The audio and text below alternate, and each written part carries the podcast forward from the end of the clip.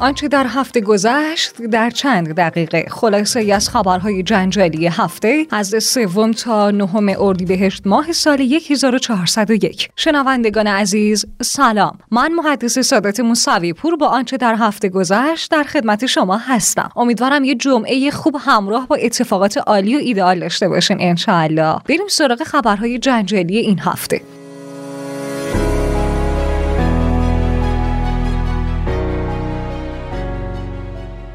بعد از اینکه کلیپی از صحبت‌های فایزه هاشمی در فضای مجازی نسبت به پیامبر اکرم منتشر شد فایزه هاشمی با عذرخواهی از مؤمنان آزاد اندیشی که برداشت توهین‌آمیزی داشتن اعلام کرد. این روزها صحبتی تقدیر شده مربوط به سالهای پیش مبنی بر شوخی با پیامبر از این جانب که باعث جریحه دار شدن احساسات برخی شده. از اونجا که فردی مسلمان و معتقدم و هرگز قصد توهین نداشتم با توجه به احتمال خطا در بیان از مؤمنان آزاد اندیشی که برداشت توهین‌آمیزی داشتن پوزش میطلبم و آرزوی هدایت برای کسایی که این فیلم رو با هدف سیاسی و غیر انسانی پخش کردن دارم چرا که در آموزه های دینی ما انتشار خطا گناهی نابخشودنیه.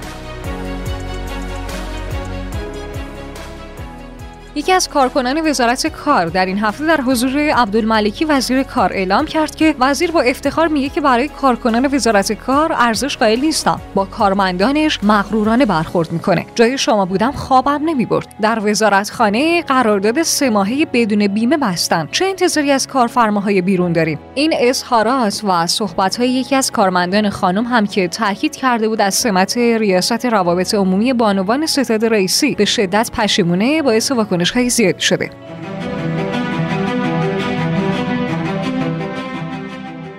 سرنوشت تلخ پلنگ قائم شهر هم در بین کاربران سر و زیادی ایجاد کرد. مدیر کل حفاظت از محیط زیست مازندران هم اعلام کرد پلنگ به دام افتاده در قائم شهر به دلیل شدت جراحت ناشی از شلیک گلوله تلف شد و وحشی یا قاچاق بودن این قلاده در حال بررسیه. این پلنگ به دلیل وحشت ایجاد شده وحشی تر شد و دو تن از ماموران نیروی انتظامی بهشون جراحت وارد کرده و بعد از اینکه به سمت شهروندان حمله ور شده به ناچار به سمت شلیک شده تا به شهروندان آسیب نرسه. یک قلاده خرس قهوه‌ای هم به علت رفتارهای نامناسب و غیر اصولی اهالی یکی از روستای شهرستان نمین تلف شد. رئیس دادگستری استان اردبیل اعلام کرد جهت شناسایی و دستگیری مسببان تلف شدن یک قلاده خرس در شهرستان نمین در کمتر از 24 ساعت فرد مقصر دستگیر و خودروی وی متوقف شد. برخی تصاویر از فعالان محیط زیست نیز دوباره از کشته شدن یک قلاده خرس قهوه‌ای دو ساله در منطقه فیلبند خبر میده. به گفته این فعالان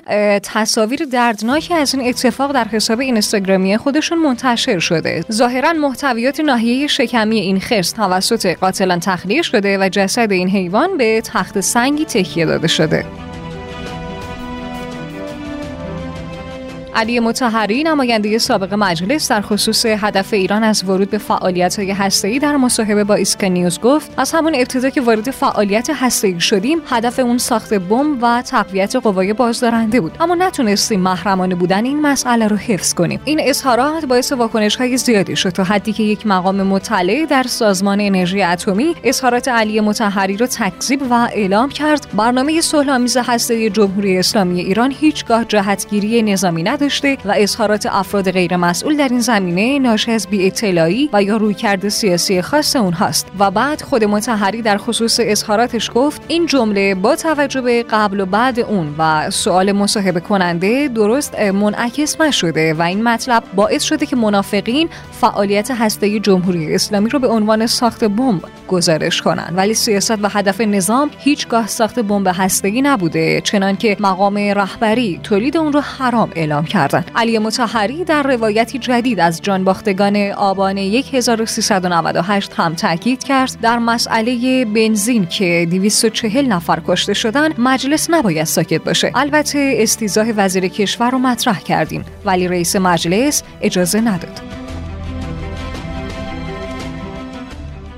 حذف محسن رضایی و سولت مرتضوی از کمیسیون اقتصادی دولت باعث واکنش های زیادی شد تا حدی که در ابتدا بهادری جهرومی سخنگوی دولت اعلام کرد. کنار گذاشتن رضایی و سولت مرتضوی به خواست خودشون بوده و کاملا عادیه اما بعد سخنگوی دولت تاکید کرد همه اعضای تیم اقتصادی دولت مانند سابق حضور دارن و آقای محسن رضایی دبیر این ستاده. یکی از جنجالی ترین خبرهای این هفته انتشار یک ویدیو از شخصی با لباس روحانیت در فضای مجازی بود که این شخص با پخش ویدیو از خودش مدعی شده بود که امام زمانه و مردم رو به حمایت از خودش دعوت کرده بود که بازداشت شد.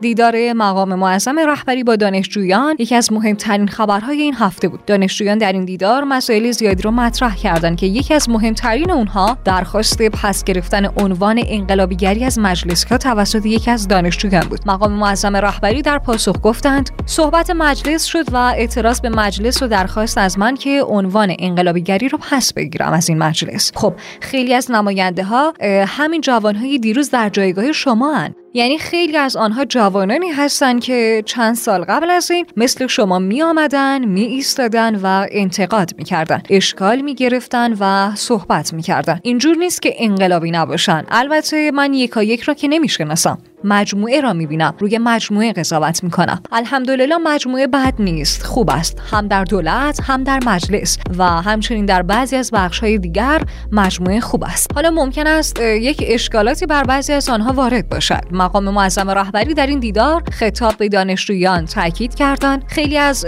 سوالات شما پاسخهای قانع کننده دارد. مشکل ما این است که شماها با مسئولین مربوطه گفتگو ندارید. این باید حل شود. و اینکه خب من سفارش کردم به مسئولین. هم وزرا باید بیاین با شما صحبت کنن هم مسئولین دستگاه های مختلف. خیلی از این حرف ها قابل توضیح است. محمد باقر قالیباف بعد از جنجالات سفر خانوادهش به ترکیه در هفته گذشته طبق اعلام کانال تلگرامیش قصد داره از جعفرزاده ایمن آبادی نماینده پیشین مجلس که از حامیان دولت روحانی بود به علت ادعای خرید ملک در ترکیه توسط خانواده آقای قالیباف و انتشار مطالب کذب و تشویش که از خانه عمومی شکایت کنه. نماینده سابق مجلس نیز خواستار برگزاری دادگاه علنی پس از شکایت قالیباف شد. حسین علی شهریاری نماینده مجلس نیز در دفاعی عجیب از رئیس مجلس اعلام کرد برخی مواقع نمایندگان به ویژه رئیس مجلس اونقدر گرفتاری داره که اطلاعی از تصمیمات خانواده نداره. آقای قالیباف اخیرا مدتی به کرونا مبتلا شده بود در مجلس میخوابید و شاید در جریان سفرهای خانواده نبوده. گناه فرزند رو نباید به اسم پدر نوشت. افزایش ناگهانی قیمت آرت باعث تعجب و واکنش های زیادی شد. محمد رضا مرتضوی رئیس انجمن آرت سازان نیز با انتقاد از افزایش ناگهانی قیمت آرت گفت وزیر جهاد باید متصدیان مربوطه رو بازخواست کنه و این افراد باید پاسخگو باشند که چرا این چنین بی برنامه عمل کردن. همراهان گرامی تا خبرهای جنجالی هفته آینده خدایا رو نگهدارتون.